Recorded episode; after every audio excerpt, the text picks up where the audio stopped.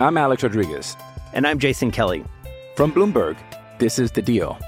Each week, you'll hear us in conversation with business icons. This show will explore deal making across sports, media, and entertainment. That is a harsh lesson in business. Sports is not And, uh, as simple you know, I- as bringing a bunch of big names together. I didn't want to do another stomp you out speech. It opened up so many more doors. The show is called The, The Deal. Listen to The Deal. Listen to The Deal on Spotify.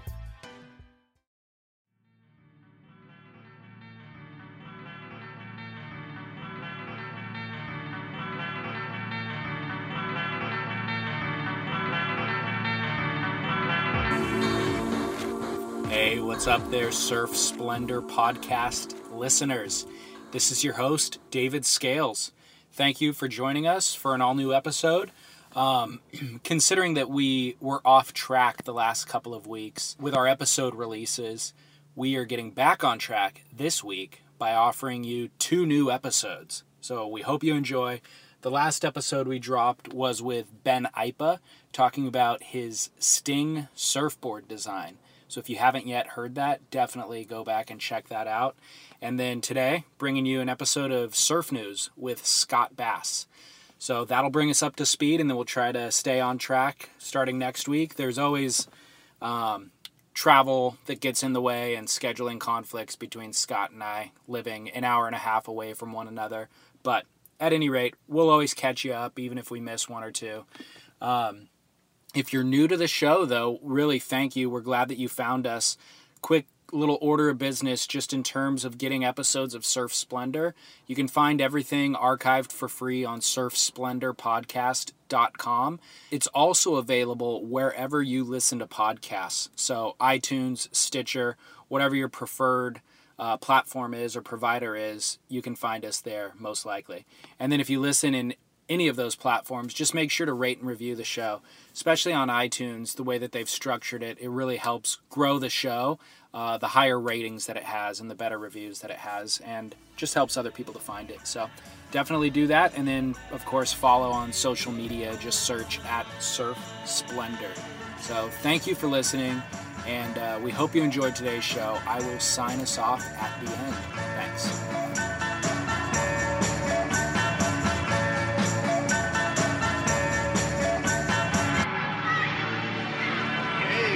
Everybody down the.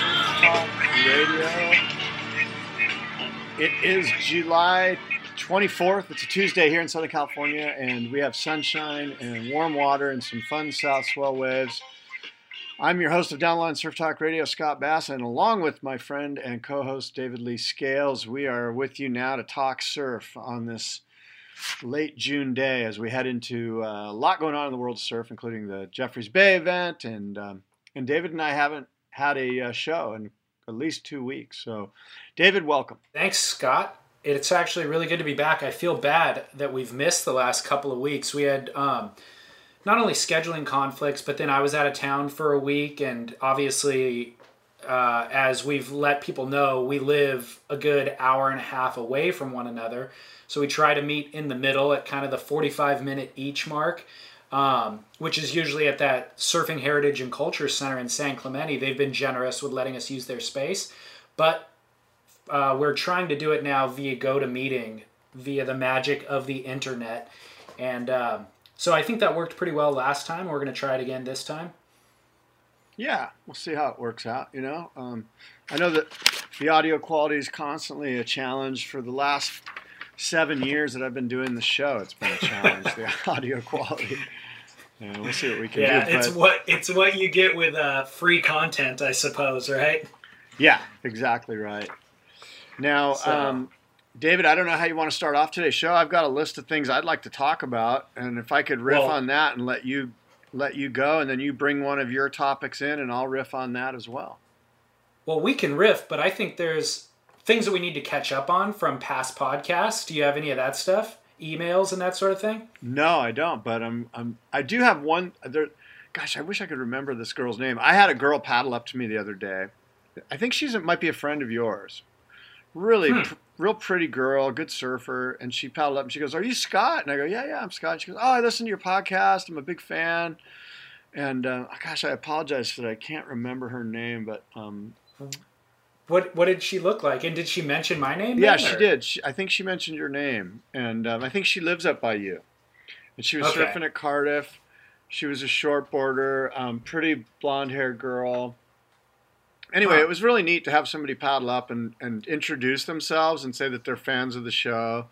And of course, That's I super cool. I, you know, went on to tell her how prepared you are and how unprepared I am. And I think if they could look at, if the listeners right now could look at your hairdo and my hairdo, they'd know that we both look like we just rolled out of bed. So maybe maybe neither of us are prepared. I don't know. Welcome to the surf industry. But it was neat that you know, and I wanted to share that with you because I haven't spoken with you in a while. That that there are listeners out there that we don't know about, and I would urge the listeners to send us emails and just just say, "Hey, I listened to the show," because David and I really don't have a clue as to how many people are listening to the show, and I think that Well, I, I have a clue actually. I track those stats. uh, well, give us fill How many in. downloads and all that? Well, Is that not gonna discuss proprietary it on air, information, or do you want to talk offline about that? We'll talk offline about it. But people are listening for sure. But to your point, the um, the feedback that we get via email and social media is not really representative of the number of people that are listening. And I'm certainly okay with that. I mean, I, I don't need like to get bombarded with emails or anything like that. But it is kind of nice to hear people chime in every once in a while. You know, it's reaffirming. Yeah, it was cool that this that this girl paddled up and said, "Hey." Um, but what other stuff do you have since the last time we spoke, which was probably three weeks ago or more? Summer's been hectic. There's been a lot going on with my family and stuff, so I apologize for not being available. Yeah, no worries. There's um, one thing that I just thought was somewhat important to discuss was I think two shows ago you asked me what my thoughts were on climate change, and I'm pretty uninformed about it, um, and so I just kind of shrugged it off and didn't really give you much of an opinion. Well, we got an email from a listener named Greg Newkirk, and he said, I love your show, but I have to admit, I cringed a bit when you guys started talking about whether climate change uh, happening or not. Not only is climate change, not only is the climate changing due to human activity, but climate change is the biggest threat surfers and the ocean face going forward. The ocean is being affected by climate change through rising ocean levels, ocean, ocean acidification, and nutrient runoffs that lead to the ocean ecosystem for the worse. Even though humans are terrestrial, we count on marine algae to give us 70% of the oxygen we breathe every single day. Side note I live in San Diego and have worked at algae biofuel biology labs.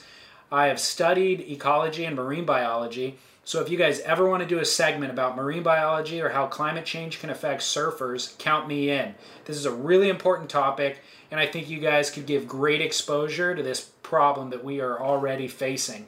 Thank you for the read and good luck on the podcast. What was that gentleman's name? Greg Newkirk. Greg. Well, thanks, Greg. That's great insight. And as David mentioned, you know, we're lay people when it comes to science and global, uh, you know, climate change and global global warming or whatever buzzwords there are. Uh, I don't think there's any doubt that climate is changing. I think it's constantly changing. I don't think it's ever static. I think that's kind of obvious. Um, is it changing more rapidly or at an exponential level? I don't know. I really don't know. I, it, it all signs all signs seem to point that way for sure. You know. Yeah, but I like Greg's point of just like it's a worthy topic of discussion, and you and I are just riffing off the top of our heads. But there are obviously people who study this stuff for a living, and I think that would be a worthy podcast. Well, I'll tell you uh, what. to Here- here's the thing: when he when you said that Greg would be interested in doing a show with us, the problem with doing environmental shows is that they're extremely boring, and the the challenge is to make them, for lack of a better phrase, sexy to the listener because, you know. While there is a small segment of the listening population to this show that may be engaged and enthralled by it, there's a lot of people who are going to be like, "Oh my God, a science class!" that's a little Right, bit right. too much. So our challenge and Greg's challenge, if he was to come on the show, is to make it palatable, digestible, um, understandable, without getting into too much like CO two and too, you know, you know, yeah, like basically, you know, we would need a science primer just to just to get up to speed with the, the, the vernacular that Greg would be coming at us with. So that's our challenge. As with any environmental show, environmental shows are generally editorial hell. They just Yeah. they're just they're hard to pull off. Yeah, And, that's a good um. So that's our challenge. You know, is how do we make it kind of like understandable, digestible, engaging, informative, and fun? And that's hard Yeah. to do with environmental issues. Well, I might try to unpack that. I don't know how much progress I'll make on it, but I'll start outlining an episode and see if I can put something together. Well, I would urge Greg to put something together for us so that we could have him on as a guest and Mhm. and you know basically I'm I'm Marsh I'm asking Greg to to pull off what I just suggested, you know. Right. You know, your duty is to pretend like you're teaching it to 8th graders with down syndrome, you know what I mean? Yeah, yeah. Um, so another side note, I think you oversaw my screen last time when we were doing this go to meeting thing, but uh, one thing that we didn't really get to discuss it, even if you saw it, was that during the boardroom show uh, that you hosted, there was also the Doheny Music Festival happening, and Gregg Allman was one of the headliners of the festival. So you had to miss your main squeeze just because you booked the boardroom that week. That is blasphemy. Um, that's it's it's basically it's inexcusable. It's um, sad. Uh, I'm saddened by it, and um, yeah. I I was I was heartbroken for you when I saw that little ad- advertisement at the coffee shop. It's a bummer, dude. I'm disgusted. I'm I'm disgusted, and and you're gonna force me to play a little bit of a little like Gregg Allman blues just to be. I don't know. I would I would rather listen to a podcast on climate change.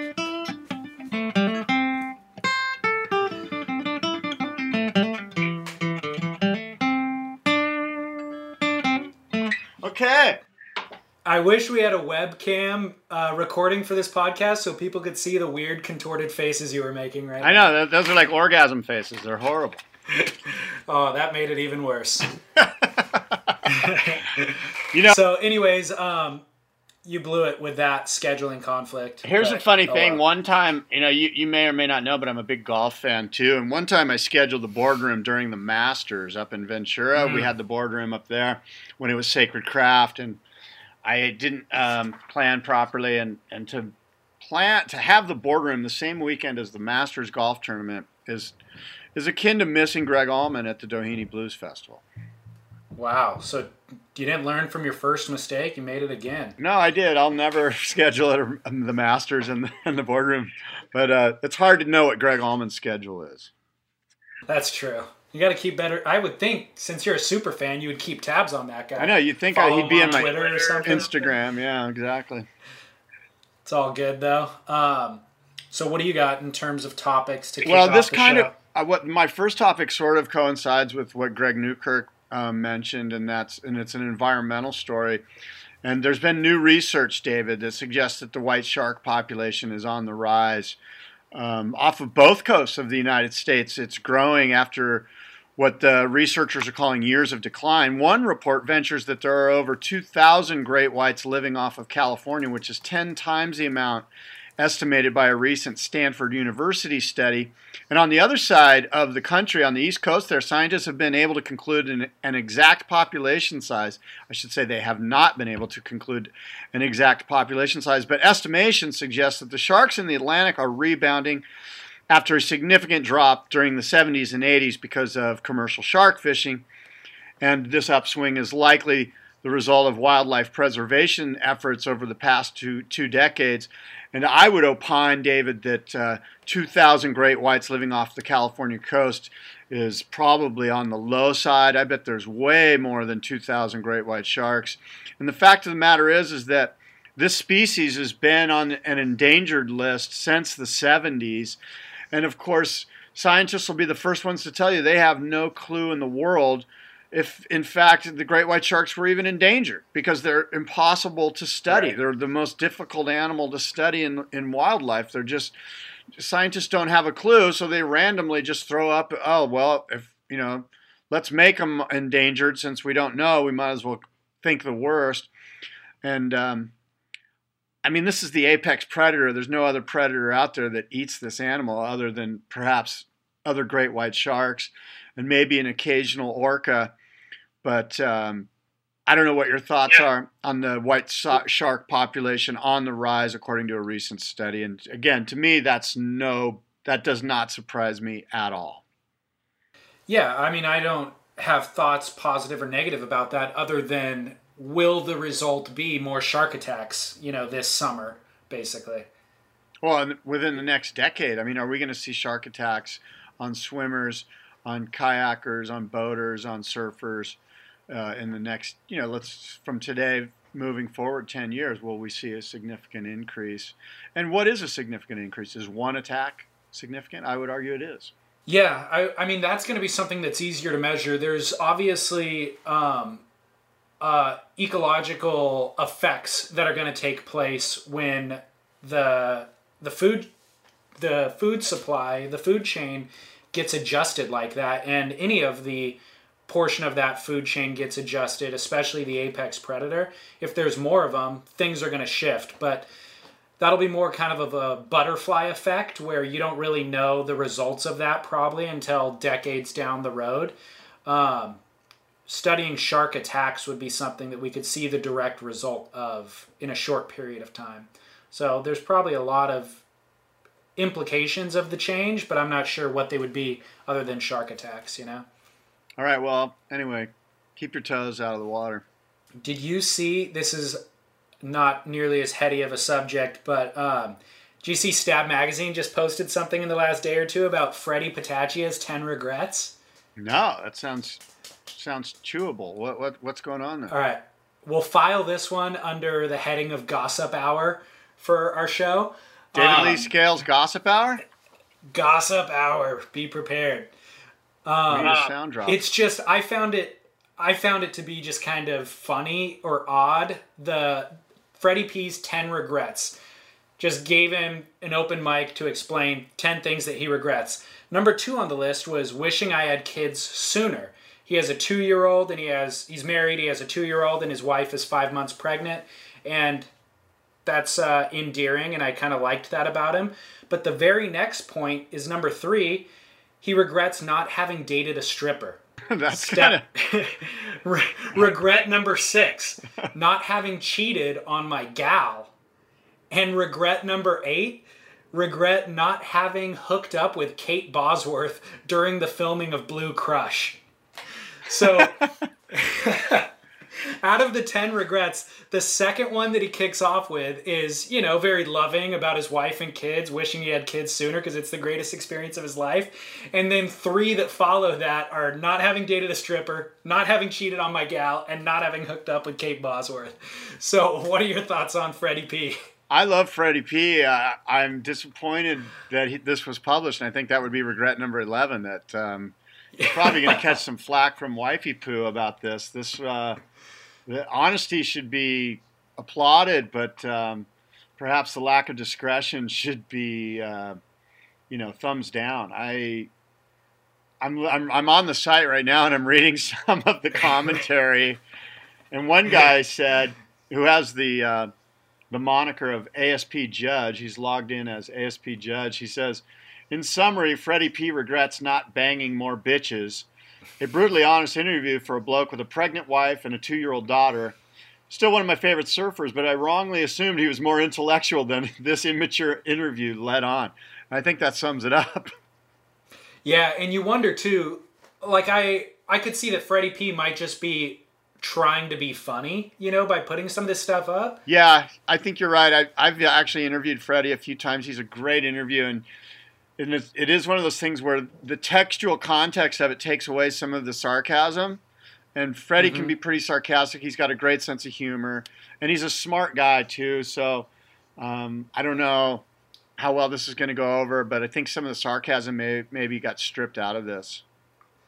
Yeah, and I I kind of bring it up just to kind of point our direction at a larger uh, thing that we're going to be facing. I think with the surf industry, which is I talked about professionalism in one rant on our show and how our industry doesn't really have a lot of professionalism.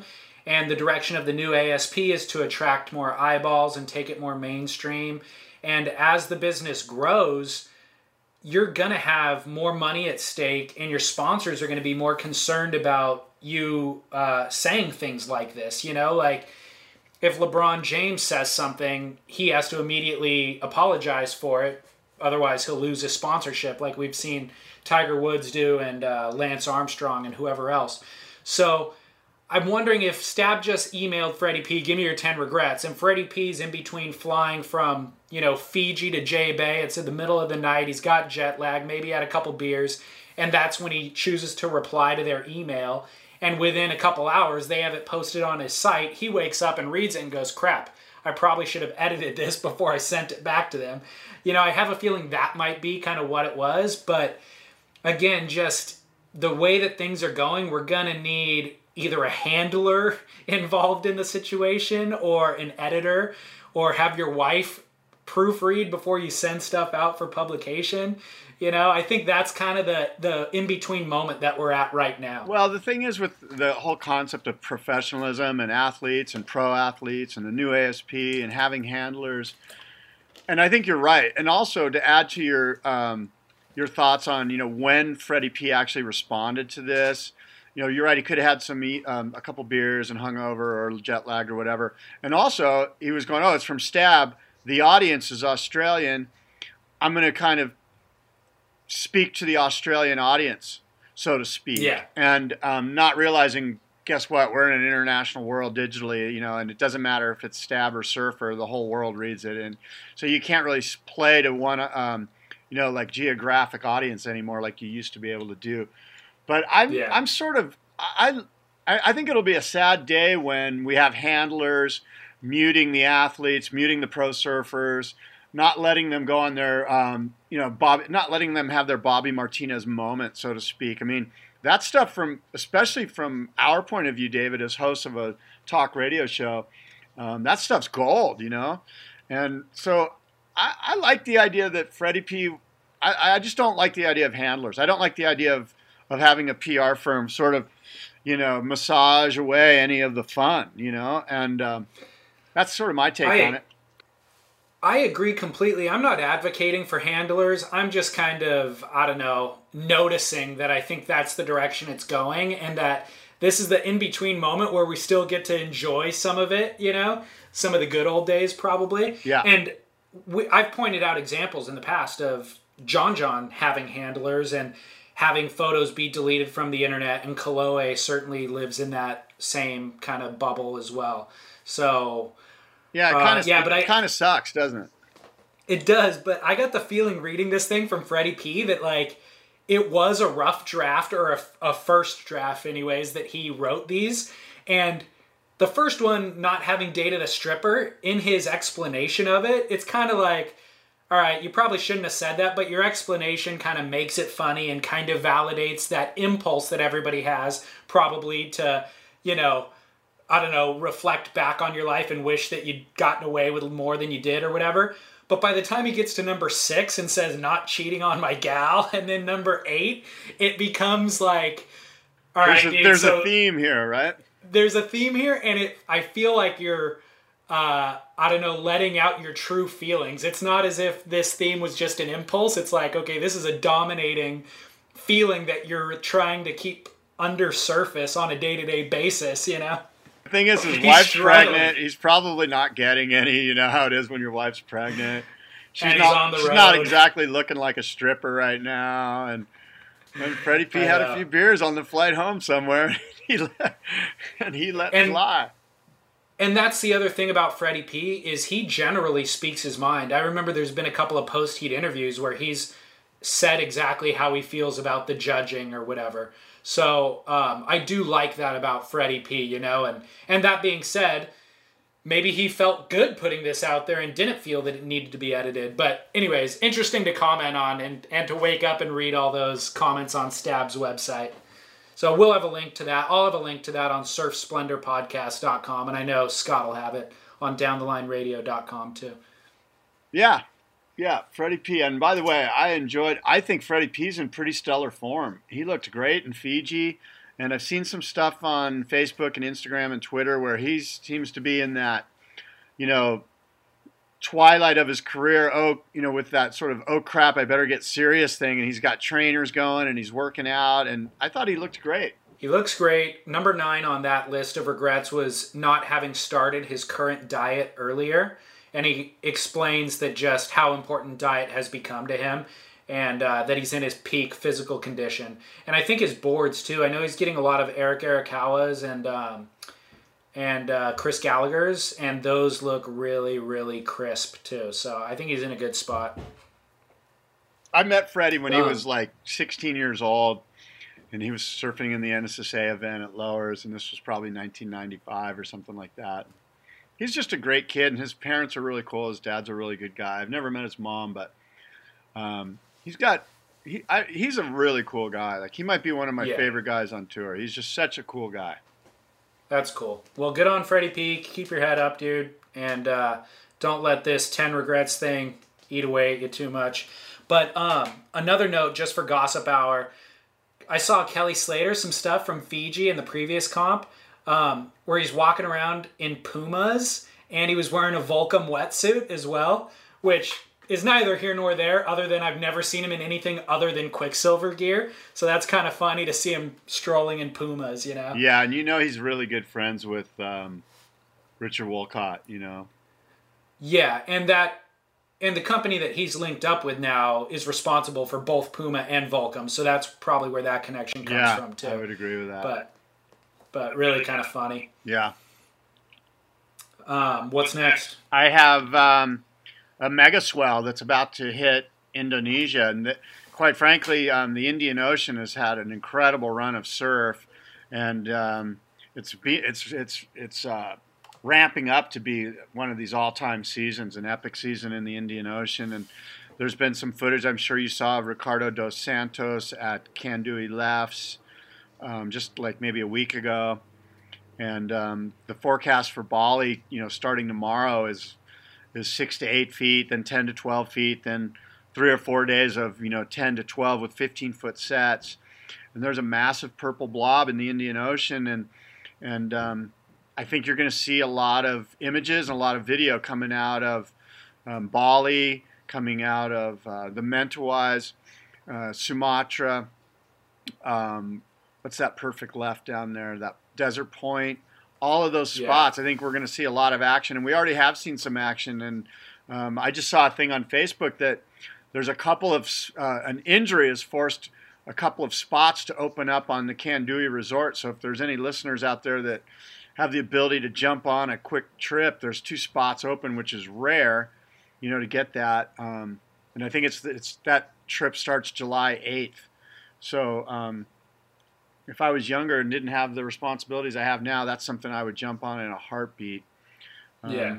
But that's my next I- thing on there, J- uh, David, is this purple blob, the second one. This is the biggest one of the season, and um, basically every spot is going to light up like crazy. Um, again, from Bali all the way up to you know uh, the Andamans. As perfect as those waves are going to look on the footage we see from surfers actually right from pro surfers surfing them, uh, listeners or people considering going there should realize how difficult waves like that are to surf. And uh, you go out there and have a blast if it's head high, but if it's pumping eight to 10 feet, especially a place like Desert Point, would be really, really difficult to, to surf. You know, it looks perfect, but it's so fast and so powerful that um, the pros make it look easy. But to guys like you and I, I'm looking for the head high days, not the double overhead days out there. I have a friend actually who's at Desert Point right now, so he's been posting a couple of photos on social media. So, um, did you see Kelly Slater and Bobby Martinez though in Fiji this past week? I I saw the footage, but I don't think I clicked on it. I think I just scanned through it. So Slater's been there ever since the event ended, which was a week or two ago, uh, two weeks ago, and then Bobby flew out, and there was this swell um, forecasted, and Kelly was saying because Indonesia's basically pumping on the same swell, a lot of pros have gone off to Indo. He stayed in Fiji and surfed perfect Cloudbreak with just a handful of guys, and then of course Bobby Martinez showed up too. So that's kind of who a lot of the images are um, showing is him and Kelly but uh, they got perfect Cloudbreak. Basically, he said it's Kelly said it's the best Cloudbreak he's seen in years. So And what is Bobby Martinez doing? Is he still a pro surfer, or does he have a job, or what's the what's the deal? Um, so Bobby, I don't know to be honest, other than he has a Monster Energy drink sticker on his board, which he's had for years. And years ago, um, when he first got let go, I think by O'Neill, he had Monster at that time, and I heard that he was getting paid uh, kind of like middle six figures by Monster Energy drink alone. So that was enough for him to, you know, live on and travel the world on. Um, yeah, but is there any return on investment for Monster Energy drink? Uh, I would think so. Yeah, I mean Bobby's Bobby's a big name and he's a high profile guy and What do you mean he's high, high profile? While, When was the last time you saw anything that had to do with Bobby Martinez other than this thing that you mentioned here?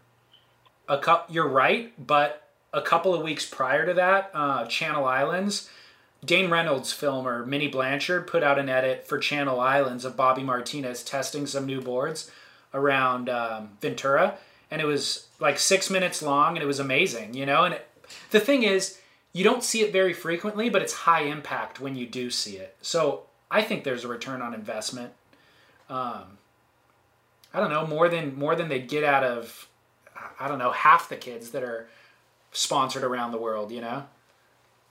Yeah, I'm looking at the photos of, of it right now. It looks like great, great Cloudbreak. And The other thing- there's one photo of Bobby with the with the Monster Energy drink uh, logo that's that's visible that I would suggest is some side of some some type of um, eyeballs that you know some some type Yeah. of return on investment for Monster. Yeah, and the other thing is that um, I know he started a clothing company a while ago called Seasick, and I didn't see those stickers on his board. So I don't know if that's gone by the wayside or what, but since we're talking about it.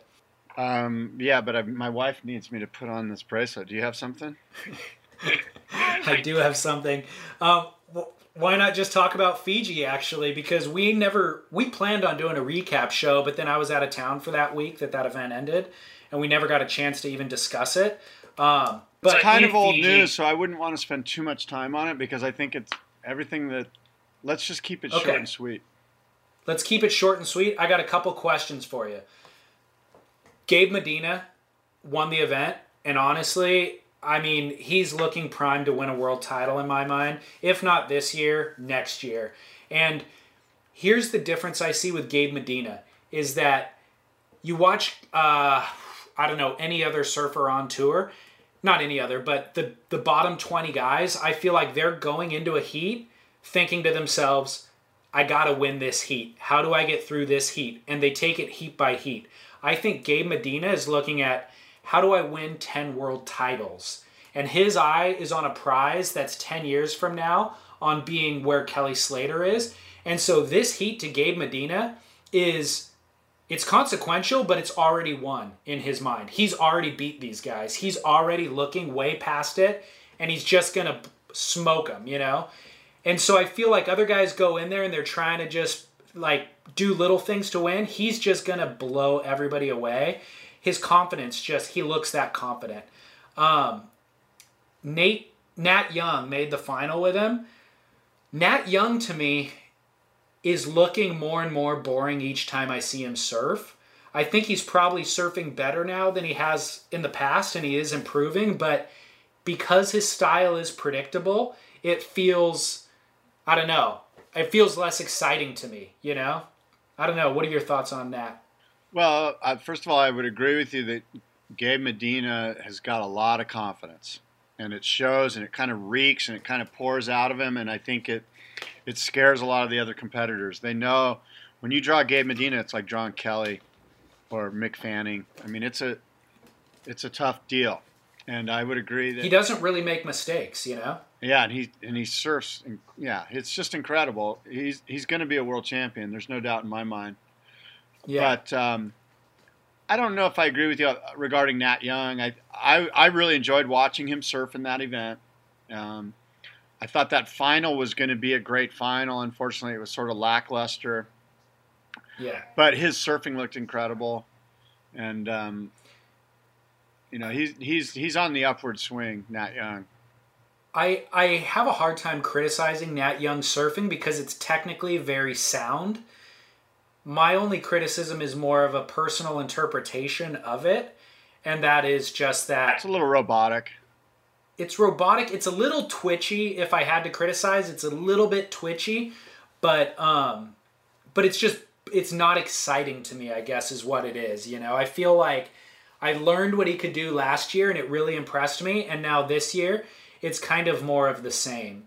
Whereas Gabriel Medina continually evolves. You know, he went from being the air guy to then now we, we've seen him surf incredibly well in hollow waves. And now he's incorporating carves and rhythm and connecting the dots and stuff. So, And and he you know, know. he won a, he won an event on his backside in really big San Francisco beach break, and he's he looked incredible at Pipeline. So yeah. what'll be really fun is to see him at J Bay coming up here and see how he performs there, and I'm sure he'll blow minds. I don't. Yeah, and I would um, expect him not to. Other than the fact that I just praised him, I would, and all those things that I said are true. That would be an event where I would expect him to not do well. If there is going to be one, I think this is the one where he would not do well. But I, I, I don't see any flaws in his game, and I'm sure he's going to show up there and go, "Oh, wow, perfect four to six foot running rights," and just you're going to see him go to town. Uh, he just has he looks too confident, and um, you know there might be one or two little glitches here or there, but I bet he does well because of the confidence factor. I think is through the roof for him right now. We'll see. It's going to be fun. You know what's going to happen there. This sort of speaks to what you're saying is that look, J Bay is one of those waves where the veterans stand out, and so Mhm. you're going to see, you know, come quarterfinals time, you're going to see the likes of Slater and Adriano and Parko and Mick Fanning and these guys that have surfed this wave over and over and over and over again. Of course, Jordy Smith, that's one of his home spots. So, um, I I think that's the key. The key thing at J Bay is experience surfing that wave. It's a wave that's difficult to surf, and um, and so I don't know that I've never seen Gabriel Medina out there, and he since he's been on the tour, I don't think they've had a stop there. So maybe he did it in the QS events a couple years ago, but um, yeah, I agree with you. I would think it's the guys who have results out there that will continue to do well this year, but we'll see. Um, my story number three is sort of an interesting one. You don't know about this, but I'm announcing our Indo trip together, David Lee Scales and Scott Bass, on the down the line surf talk um, boat trip. And you, as listeners, can join David and I on a on a 10 or 11 day boat trip to Indonesia. Um, and I'll have more information regarding this later as Is your wife? Did your wife leave the room before you pitched this? She's right. She's right there. She's going, "What the hell?"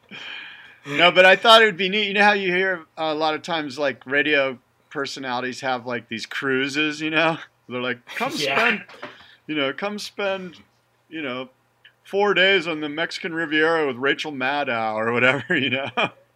When you're hiring for a small business, you want to find quality professionals that are right for the role, and there's no faster or effective way than through LinkedIn jobs.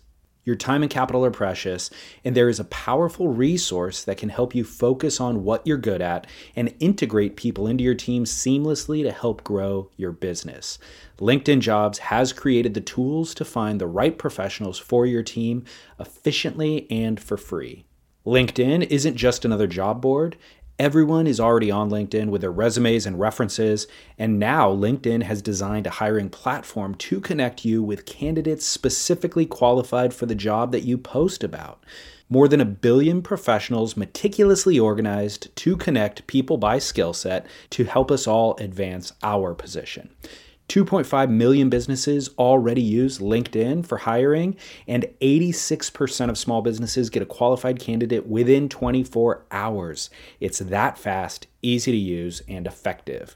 LinkedIn Jobs can help you write job descriptions, filter the right person to you, and give you the tools to help you interview them like a pro linkedinjobs.com slash surf is where you go to post your job for free yes totally free. That's linkedinjobs.com slash surf to post your job for free. Terms and conditions apply. I'm Alex Rodriguez. And I'm Jason Kelly. From Bloomberg, this is The Deal. Each week, you'll hear us in conversation with business icons. This show will explore deal making across sports, media, and entertainment. That is a harsh lesson in business. Sports is not And, as um, you simple know, I- as bringing a bunch of big names together. I didn't want to do another stomp you out speech. It opened up so many more doors. The show is called The Deal. Listen to The Deal. Listen to the deal on Spotify. Yeah, because see, because somebody's underwriting it though. Who's who's underwriting? That's what we got to work on. That's what we got to work on. The David Lee Scales, Oh, Scott. Bass. It's the down the line surf talk radio um, Indo Mentawai boat trip cruise, and um, Okay, you get to spend I'm time with David and Scott and surf with them, and um, it's a once in a lifetime opportunity. So um, I'm excited about the potential of the idea, and I like that sentence of us going. But is there any background, or have you done any No. other research or No. any other thing? No, I haven't. It's it's just an idea. It's just an idea that I announced just now, and I I sort of ambushed you with it. All right, I like it, Scott. You are an ambitious fella. Um, do you have a date picked out? Yeah, it'd be like late May. Late May. Okay, so we got a bit of time to plan it. About a year. Yeah, All right. yeah. Well, I'll have to All right. hunt down a boat, a boat driver, and a boat, and get some pricing on it, and away we go. All right. Well, considering it's your idea, I'm going to leave the heavy lifting to you, but I'll jump on board once you get the details pinned down. All right. I do need acknowledgement from you on one particular situation, Scott. Uh oh. Did you hear about this Australian surfer named Matt Banting who just won the Los Cabos Open? Yeah, I heard about him. Some some guy who does a radio show mentioned him. Look, Matt Banting, congratulations. He surfs great. I tried to watch some of the. They didn't have heat analyzer. No. Um, it was a little bit disappointing. Um, you know, the Los Cabos Open. What was it like a four star or something? Six. Six star, which is about what a four star was last year, anyway. I mean, congratulations, but you know, when you beat Slater at Cloudbreak, then you know I'll give you some kudos. But look, there's a million Matt Bantings in the world. There's a ton of twenty. There's a ton of 22 year old guys that rip. That could go down. To So I'm not going to get my acknowledgement then? Well, I, I acknowledge that he's one of the many 22 year old guys that can rip and win a QS. There's there probably are literally hundred guys. No, there are not. If a year ago I would have said to you, look out for Thomas Woods or Garrett Parkes or any of these other guys, then yes, you could say that to me. But I didn't say that. I picked two guys. I said Matt Banting and Carlos Munoz. And I'm telling you, those two guys are qualifying for the tour in the next Hey, year or two. I apologize. You deserve all. You are correct. I give you all kudos and acknowledgement for for your research into these fine QS surfers who someday may make a mark on the world tour. Will in short order make a mark. And on the web, what does short world- order mean? That's like French fries. What do, what do you mean short? in a in a year in a year or two? Like they're gonna be So They two came from- years, two years from today, if Matt Banting hasn't won a World Tour event, okay. then, then what? Let's place a bet right here and now. Listeners can hold us accountable. You already owe me from Slater winning the world title last year, so um, all I'm saying is he's a step above all the other dudes, um, and so I'm a huge fan of his, and he's going to continue to do well. So I'll need acknowledgement though at some point, since you're not willing to give it free and clear right now. I'll give you acknowledgement that he won a QS event. I mean, he's a Uh, great surfer. You've done well by picking him to win a QS event. You've done well by announcing he and Carlos are up and coming and look be on the lookout. And certainly they've made strides towards, um, you know, what you're suggesting. I got another thing for you. Did you see Eddie Rothman's comments about the Pipe Masters being reduced to two wild cards? No, no, no. What what did he, what happened there? Can I play the video for you? Sure. The ocean, you do as much as possible in Mother Nature to keep it clean. You don't go around poisoning and polluting the place. And the surfing, you know, where's all the local people used to live on the beach and in Sunset Beach and, and on this whole Miracle Mile? All the white people came and took it. And they're not happy with that. They want the water too. Mm, good luck. You know, it's not going to be given up easy. As far as the surfing out here, the way it works, hey, we're holding on to it. We're not letting go. They wanted to cut us down to two people from Hawaii and, and the Pipe Masters. Hey, they cut us down to eight. You know what? Now that you fucking threw this stone, you threw a fucking punch. You don't want to fight now? Fuck you. It's 16. Oh, you're not going for that? Tough shit. Who you? Impose your will over here. No Hawaiian riders. No one Hawaiian blooded rider. There's not one Hawaiian blooded rider in the SP anymore. This the way they structure it. It's just how it is. You know, and if I said anything to offend anybody, good. Fuck you. Wow. My question, yeah, my question to you. Where you was that on? is, Was that on Stab or where did you see this? dude, I found it buried somewhere, but it was just released like two weeks ago.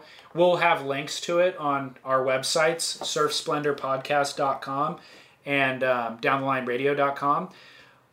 But basically, my question to you is the tactic sounds absurd, and it just sounds like some bully being pissed off and throwing a, a tantrum.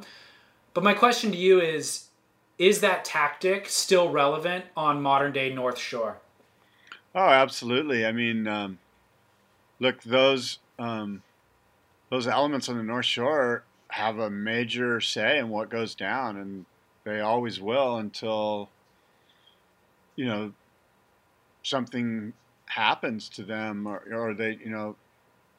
Well, look, that's Eddie, my Roth- question Eddie to you. Rothman. Eddie Rothman is is a major player over there, and he uses um, uh, intimidation to um, to you know he's trying to look he's trying to he's looking out for the Hawaiian surfers, you know, and you you got to give him credit for having the passion and um, and not you know not allowing you know what he feels is is you know a dis- an injustice. So you know and yeah, him throwing his fist into his hand. I mean that's that's sort of that's sort of you know part of the part of his strategy, you know, is to kind of put some fear in people, and he's certainly done that, and um, and and he and he backs it up too. So I mean, we all know that. Look, there's there's guys that got slapped around by Eddie, and there will be guys that get slapped around by Eddie. It's just kind of like part of the deal, and.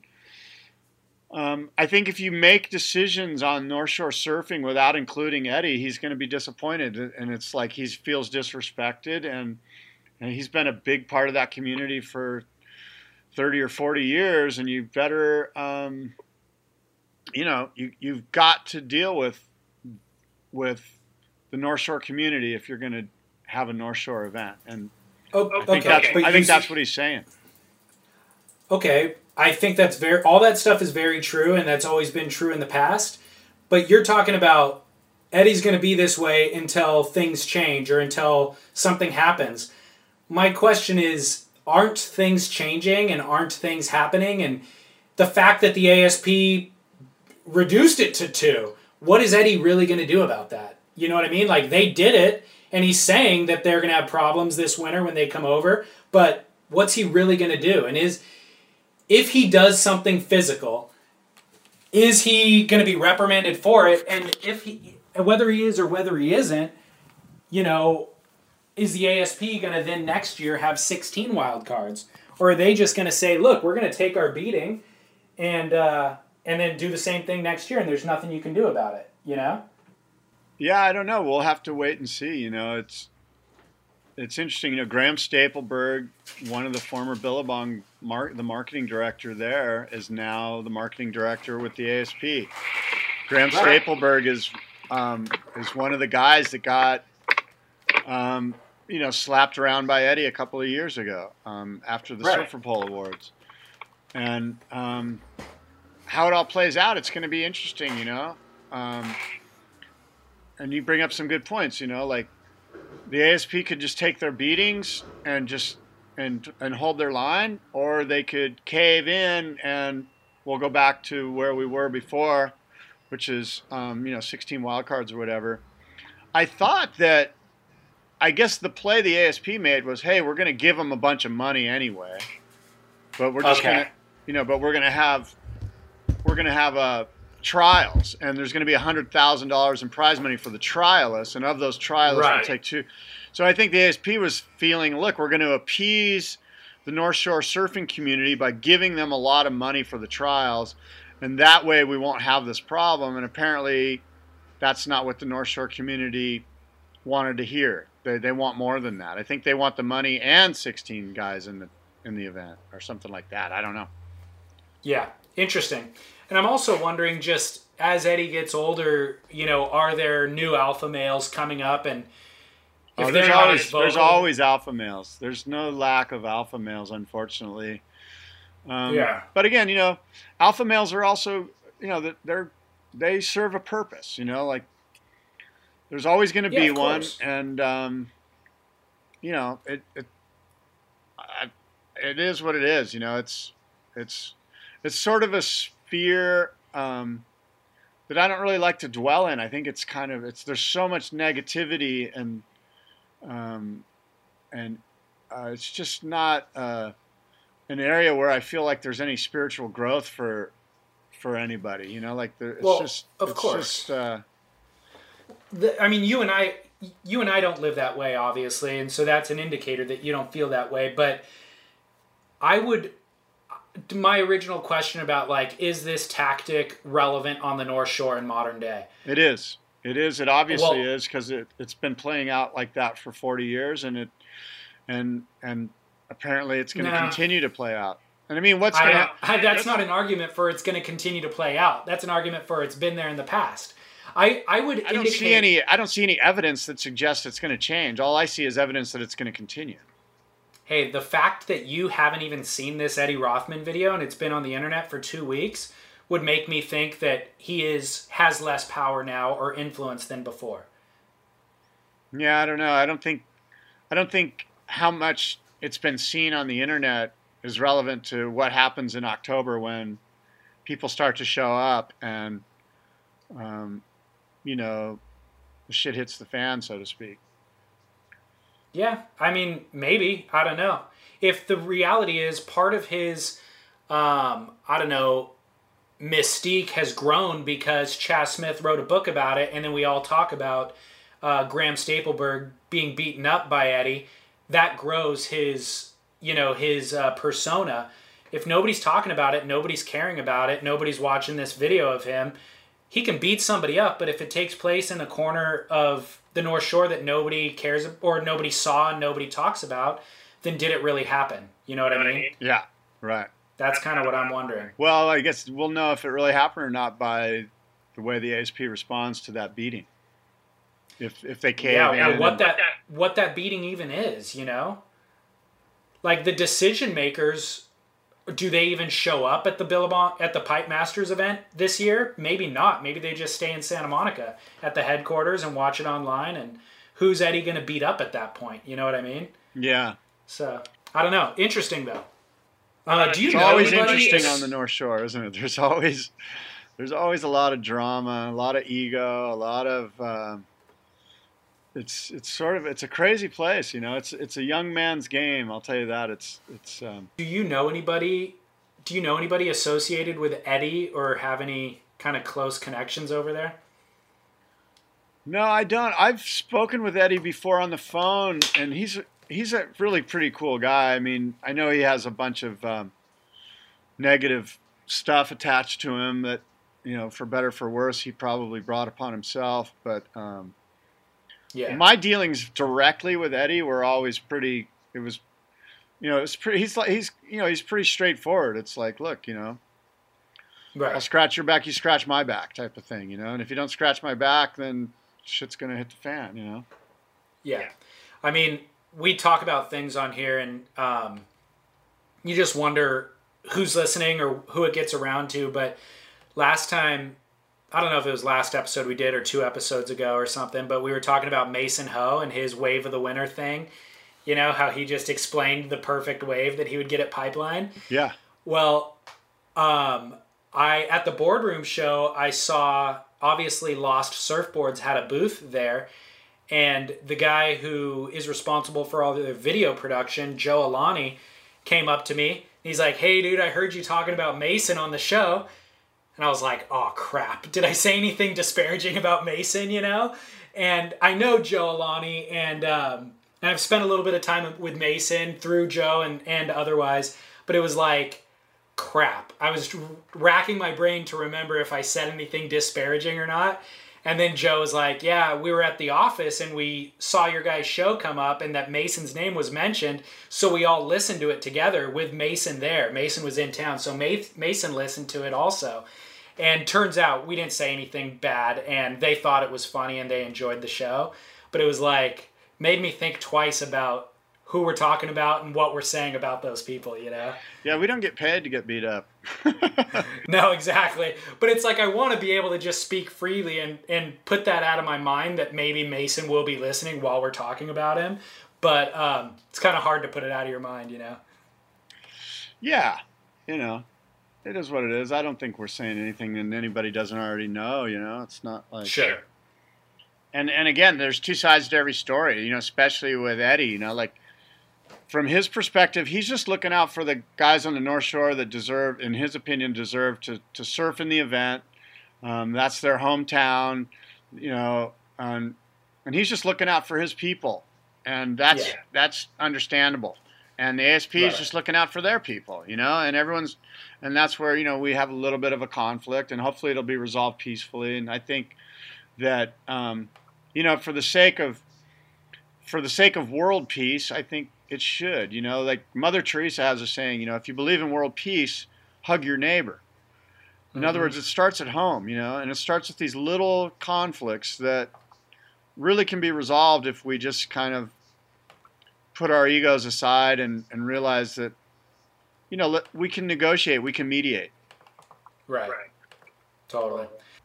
I sort of have El Nino on the brain, which sort of speaks to Greg Newkirk's thing a little bit, but obviously this has been a spectacular summer so far and it's only june 24th usually this time of year we're still hoping for the gloom to burn off and we can't wait till august when maybe we'll get some sunshine but it's been gorgeous uh, the water down here is super warm david i don't know what it's like in huntington beach but it's got to be 70 degrees it's super yeah. clear they're catching all sorts of incredible fish probably catching dorados and mahi mahis just off the coast of San Diego here. There's yellowtail, yellowfin, bluefin, all sorts of warm water fish that are moving up up here with the warm water.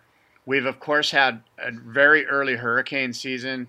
I think we're on uh, the letter D already. We've had Christina. We've had a couple of other powerful hurricanes um, down, you know, off of Mexico. Early season action, and I believe that this summer and this winter uh, again, I'm no El Nino expert, but I think that for, as far as surf production, I think we're going to have a really good late summer and a really good winter coming up here. And I'm hearing rumors that we're going to have a real rainy winter as well, which I look forward to. Sweet. Yeah, I love winter, dude. I mean, like in the summertime, I always crave the winter when it's less crowded and the that type of swell direction. But then when winter rolls around, of course, I crave summertime and the warm water and all that. So, but as long as there's waves in both seasons, I am psyched. And I mean, with the, you know, with the early season warm spells, we've had Santa Ana's, we've had crazy Southern California fires, which is off season for us. It feels like summer's already been three months long, and we're yeah. not even into July. And so we're gonna have yeah. one of these long Indian summers where it's just baking hot into October, and then again, I expect. Um, big things, you know, from September all the way through April of next year. And again, it's all hearsay. I don't base it on anything other than my gut, my gut feeling. Yeah, cool. Well, we will hold you accountable to that. If you're wrong, we'll blame you. If you're right, we'll just like quietly give you a pat on the back. Um, so I'm going to introduce a somewhat new segment right now. I don't know how consistent this one will be, but I'm calling it Webland. Webland. So, we need a drop Webland. for Webland. I don't always feel a need to do Webland, but maybe it's just because we haven't talked in two weeks, but I feel like there's been a lot of great quality surf video content that has hit the internet in the last couple of weeks. Have you seen any of it, or is there anything that you've particularly enjoyed? Yeah, there is. You know, um, trying to remember. I guess the stuff from Can Do It Left that I saw was pretty mind blowing. Um, the Ricardo dos see- San- the Ricardo dos Santos wave of the day. Yeah, Did you see that on Surfline? yeah, I did. That was pretty incredible. Um, Did and you then see there's been a lot of like ship stern stuff. There's been some crazy stuff at ship sterns. Yeah, it's Yeah. been it's been good. What have you been seeing? I got about five that I'm going to rattle off to you. Um, Surfline's Wave of the Winter complete video. It's a 30 minute short movie they made. Did you watch it? Yeah, that's always good. Last year's was really good. Those guys do a great job. I want to see that because it's It's it's got killer. good audio. It always has really good audio too. Well, they um, you would think it'd be a compilation of just waves that we've already seen in the competition for the Wave of the Winter, but what and it is some of that, but there's they did fresh interviews with a lot of the contestants and the winners, but then also the judges, which were Gerry Lopez, Ross Williams, and um, I forget who the other judge was, but they do interviews with all those guys and then they break it down month by month. So they start with November and they show a bunch of footage from November and each of the guys talks about November and what that was like. Um, and then they do, you know, December, January, and they pick a winner obviously for each month. They already have done that. But then at the end of the season, they pick an ultimate winner who gets, I think, $25,000 cash prize for being the best surfer, the performer of the winter, basically. And that was Kelly Slater. Um, he got the Wave of the Winter, and then he also got the Performer of the Winter award, which you know even ross williams was saying like look we don't we didn't we didn't want to choose kelly we want to spread the love around kelly wins everything all the time he doesn't need another 25000 bucks but his performance is so undeniable that you have to give this guy the performance of the winter you know and so then they of I, course interviewed I agree with you, and I'm I'm totally stoked. I mean, he, he you know we we are always at a loss for words when it comes to Kelly. He's just he's above and beyond anything.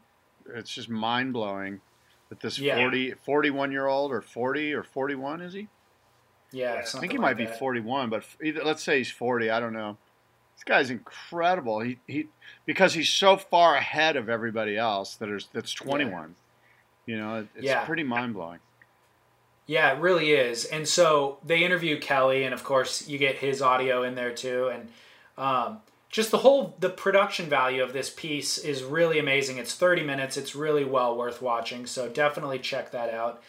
Um, Reef just released a new movie that's also 30 minutes long called The Passage, and that that's excellent and just uh, it's eye candy basically. So watch that. Gabriel Medina, two days, uh, actually, I think yesterday, just dropped an edit. It's called One Session. It's two and a half minutes long. It's exclusively on stabmag.com.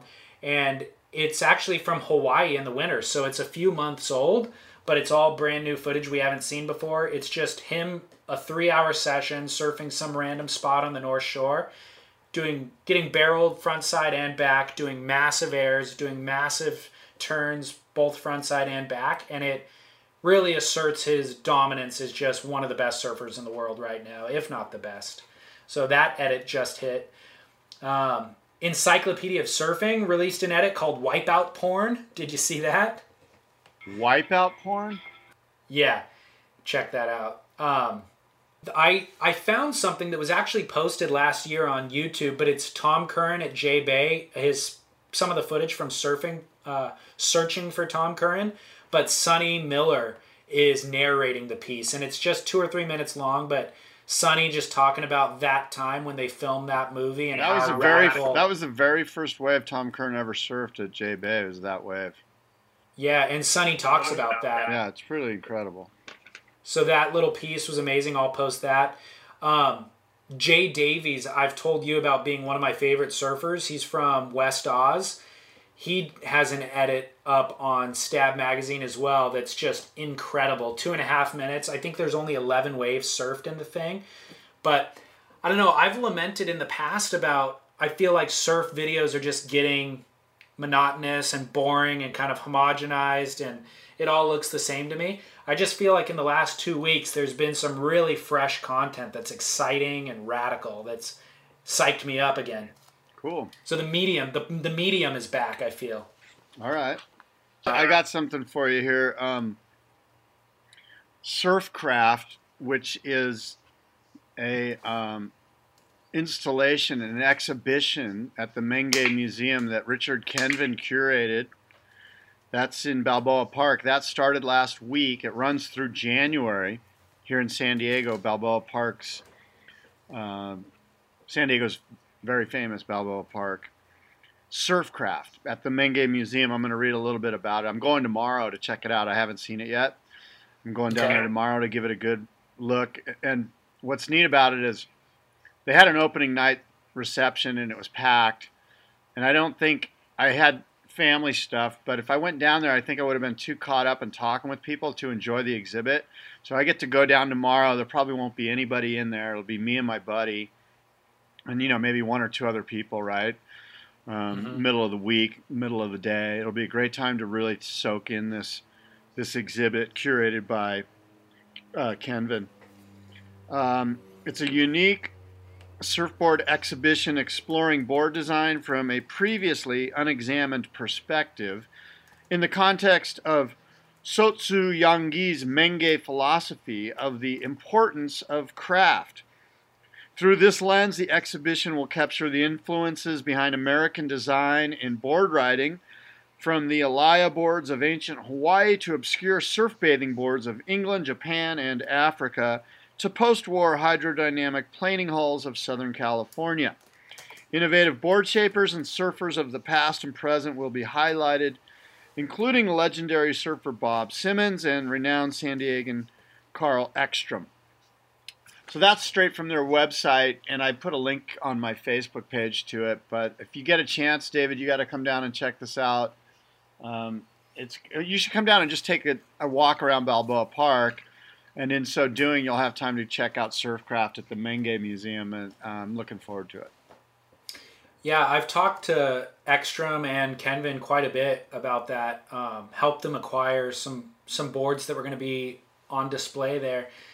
It sounds amazing, and Kenvin, he's such um, I don't know an astute student, I guess, of board design, and he keeps like really meticulous records and um, has a great understanding for the history of board design. And so I think this is a perfect platform for him to kind of showcase all of that knowledge that he has.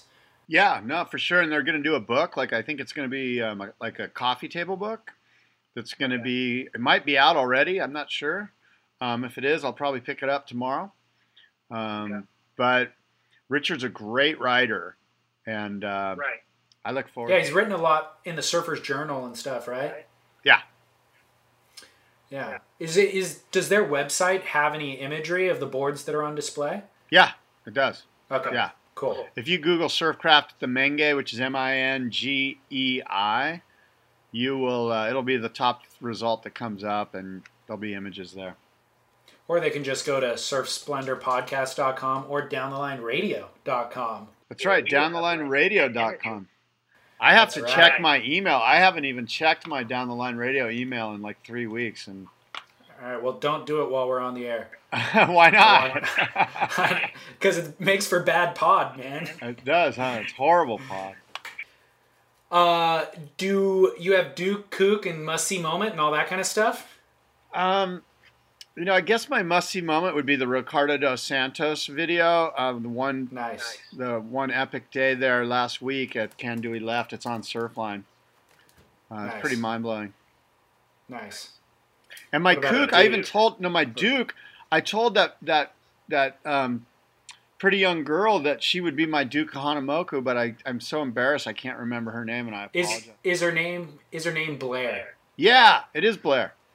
Yeah, Blair. Blair, she's my she's my Duke Kahanamoku for making my night um, paddling up to me at sunset and saying, "Hey, I love the show. I listen to it all the time."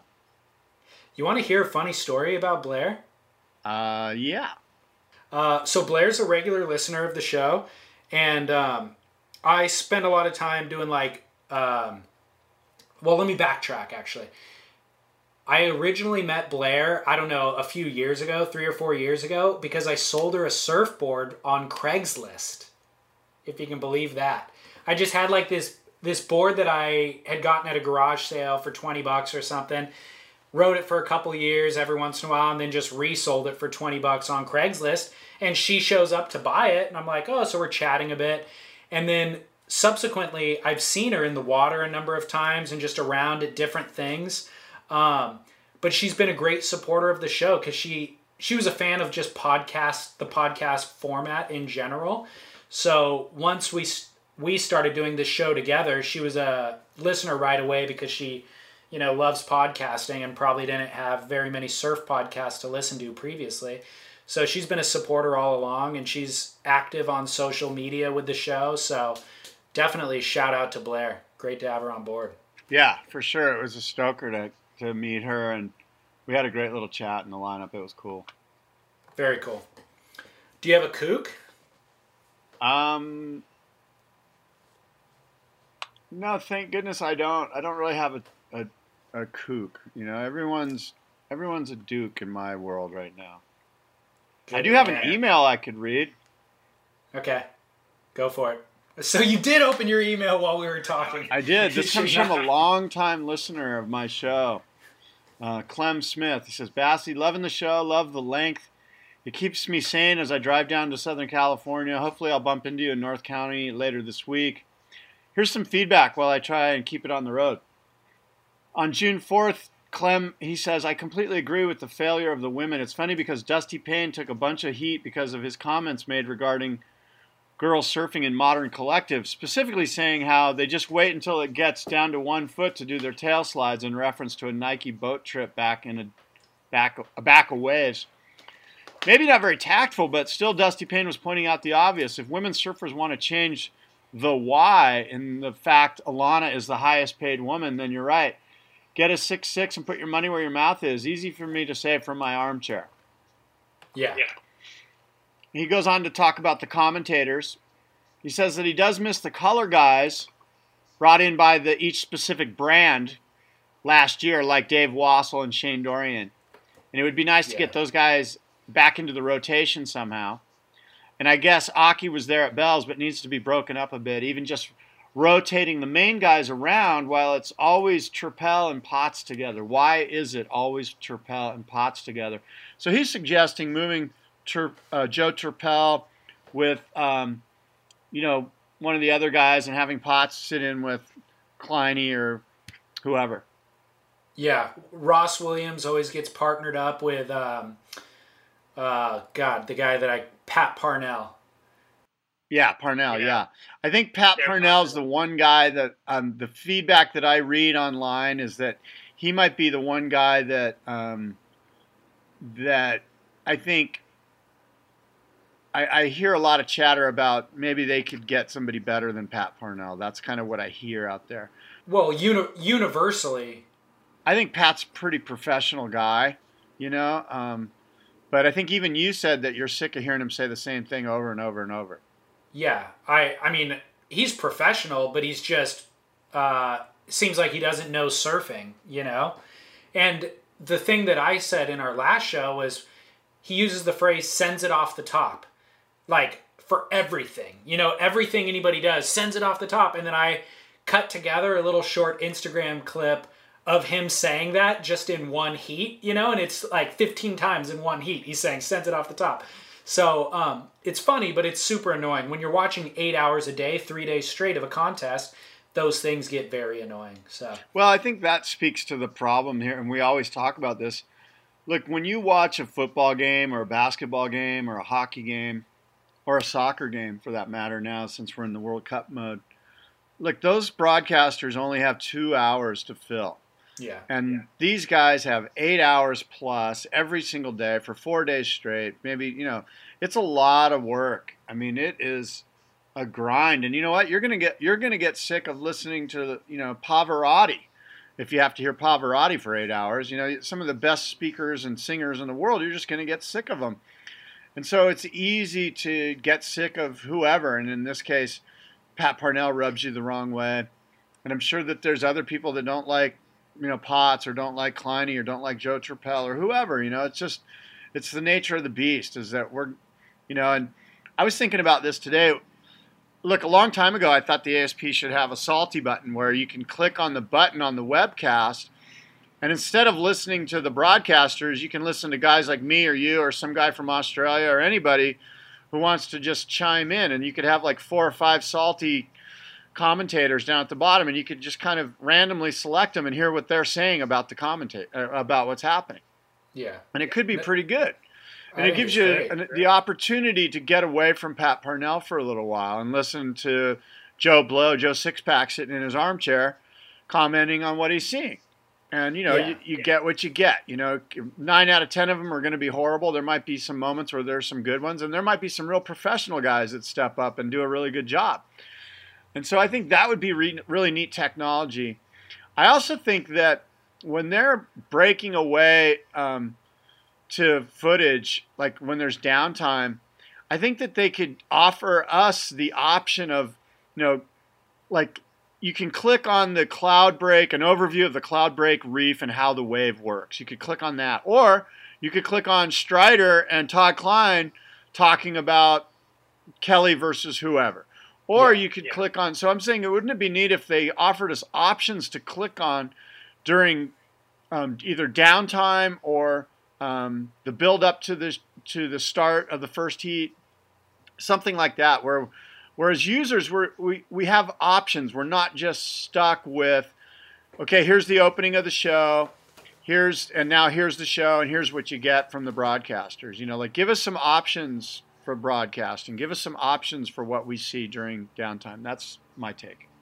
That's a great idea because all that interstitial stuff, they they do play when they think there's going to be downtime, but inevitably a wave comes and we end up missing that wave and they got to show it on a replay when we get back. But yeah, if they just made it available for us to click on when we wanted and it could pop up in a separate window, that'd be really cool. It's a great idea. I think that what you're saying about some commentators we like and some we don't, uh, it's all that's all very true. And I think that what else you're saying about it, uni- it seems to be that universally people agree that Pat Parnell isn't a great fit. My question isn't whether or not it's you're able to do it for eight hours, because, uh, I mean, some people are better at it than others, but the reality is there are better options than Pat Parnell. Ronnie Blakey, we got a taste of in Fiji. I would. And, I, I let me chime in there if I may, because yeah. I think Ronnie Blakey's probably the best guy out there. I don't think there's anybody better. I think you and I spoke about this last time, perhaps. We did. But yeah, okay. Well, I don't mean to rehash it, but Ronnie Blakey is the should be their main guy. He is uh, he is by far and away the, the best guy they have as a setup guy, not the color commentary guy, but the Pat Parnell, the Joe Turpel. Ronnie Blakey should be their number one guy. Yeah, and we've seen Sean Doherty in the past. We've seen, I mean, even Ross Williams now is great, and it's like, so I get, I get it's a tough job, and you're going to get annoyed with anybody. But the reality is, there's better people at the job than what we're currently uh, working with. So I don't know. Um, they'll sort all that out. Obviously, they're still learning, so it's all good. Um, so I've got a kook, duke, and a must see moment for you. All right. My kook is something that I've just personally noticed to do with the GoPro cameras. Um, you ever noticed? It's either the top level pros using GoPros or the absolute bottom level Barneys that are using the GoPros and almost nobody in between. yeah.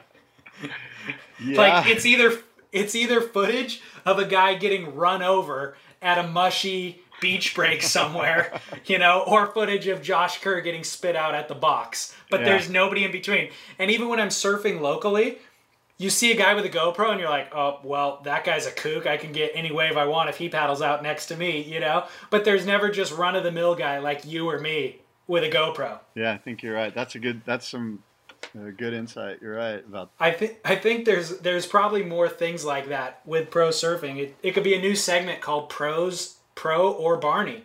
You know, it's only those two ends of the spectrum that do it. Yeah. But um, but there is GoPro footage that just hit this week of somebody getting smoked um, uh, by he's paddling out and there's a longboarder that runs right into him. So I'll post that as my kook of the week. Um, and then my Duke is undeniably Kelly Slater for his uh, his performance this winter in that movie that I discussed on Surfline, and in particular the wave that he the wave of the winter that he won for. I think it was in January. It's a left at Pipeline that he free fall no hand, um, free falls into the barrel, but then doesn't even grab the rail, just kind of no hands it through the barrel and gets blown out with the spit like almost in an ollie, real weightless, kind of out of the barrel, and then lands and he's surprised. There's an angle from the beach of the wave, and then there's a water angle of the wave, and it's just an incredible ride that he deserved to win for. So he's my Duke for you that know, whole. You know, it's an amazing wave of the winter that that didn't get any play. Is um, you know, Kelly Slater got a ten going left at Sunset Beach. that Oh, is- I know. That is just mind blowing. That that speaks. If you want to, you know, crystallize why Kelly Slater's mind blowing, you know, try to name anybody else who's who's received a ten going left Mhm. at Sunset Beach. I think Andy Yeah, Irons did point. it too. I think those are the And only that- two guys. Yeah, and that factored into him winning that performance of the winter. You know, that was part of that. So, yeah, he's totally deserving, and he's my Duke uh, for this week. And then my must see moment talking about tons of great surf video content out there right now. A good friend of mine from Huntington Beach, Derek Peters, just dropped a video yesterday and it's up on Stab Mag. It's going to be on Surfline in the next day or so. It's up on all the websites, but I will post it on surfsplendorpodcast.com. Derek Peters surfing around California. He gets a couple epic days at lesser known um, thumping shore break beach breaks here near Huntington, and then he gets a really good day at Black's Beach. And uh, I mean, it's all footage from California, but it looks like it's you know like destination A plus surf that you would travel to. And Derek is ripping, and he's without a sponsor for the last year. But I mean, he's one of the best surfers in California, sponsorless, 20, 20 years old, 21 years old. So definitely check out Derek Peters' new edit. Cool. And um, if I could get the last word here, um, tomorrow night is the uh, kickoff barbecue for the 100 Wave Challenge. Sean Thompson will be down at Bird Surf Shed with about 200 of us as we um, enjoy free food and beverage and um, and just kind of like get fired up for the big event in September, the 100 Wave Challenge. We're raising money for the Boys to Men mentoring program here in San Diego, which is in 13 San Diego middle schools and high schools, and um, and I'm lo- really looking forward to um, helping the community out through this 100 Wave Challenge and raising money for the Boys to Men mentoring program. And David, I've asked you to be a part of this, and I'm hoping to get an affirmative from you um, in September to be a part of and to help us raise money for the 100 Wave Challenge. So I'm putting you on the spot. All right, sounds good, man. I'm up for it. You have an affirmative. Do you want to come down tomorrow and, and, and have some free food and stuff? I don't think that's practical for tomorrow, but um, but yeah, I'll be involved for sure. All right, you're gonna catch a 100 waves right next to me. You're gonna get to Sure. cut me off, dude. You can cut me off a 100 times. Cannot wait. hey, in fact, let's not wait. We can go surfing tomorrow, and I'll take advantage of that. All right, well, downthelineradio.com is my website, and you can reach me. Um, email is surftalksandiego at gmail.com, and my Instagram is at boardroom show, and my Twitter is at boardroom surf. Yep. And then David, myself, is at um, surfsplendorpodcast.com. And then on social media, you could just surf or search Surf Splendor. Find us there. It's a great way to interact with the show, you know? Continue this conversation, as we like to say. Cool. All right. Well, until next time, adios and um, aloha.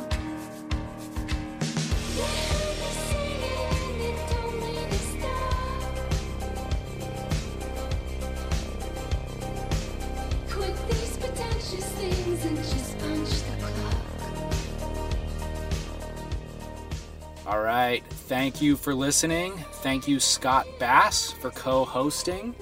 And if you're new to Surf Splendor and you enjoyed the show, all that we ask is that you share the show with a friend. All past episodes are archived for free. We don't charge anything, but one way that you can invest in the show is just to share it. The more people that are listening, the more shows we will be able to produce and the more guests we will be able to attract. So please do your part by sharing the show. It's easy enough to do via social media. Um, just search at Surf Splendor and then share it from there, you know? And if you're listening in iTunes or Stitcher, just make sure to rate and review the show.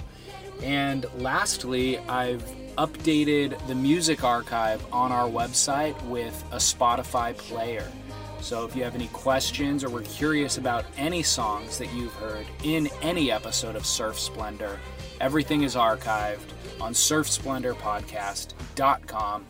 Click the music tab, and then you can listen right there on that page to every song from every episode. All right, so enjoy that. Feel free to leave comments on the website as well and engage in the show that way. Share your opinion about the things that we have discussed and we appreciate your engagement and you listening. So until next time, this is your host, David Scales, saying thank you for listening and aloha. We run away.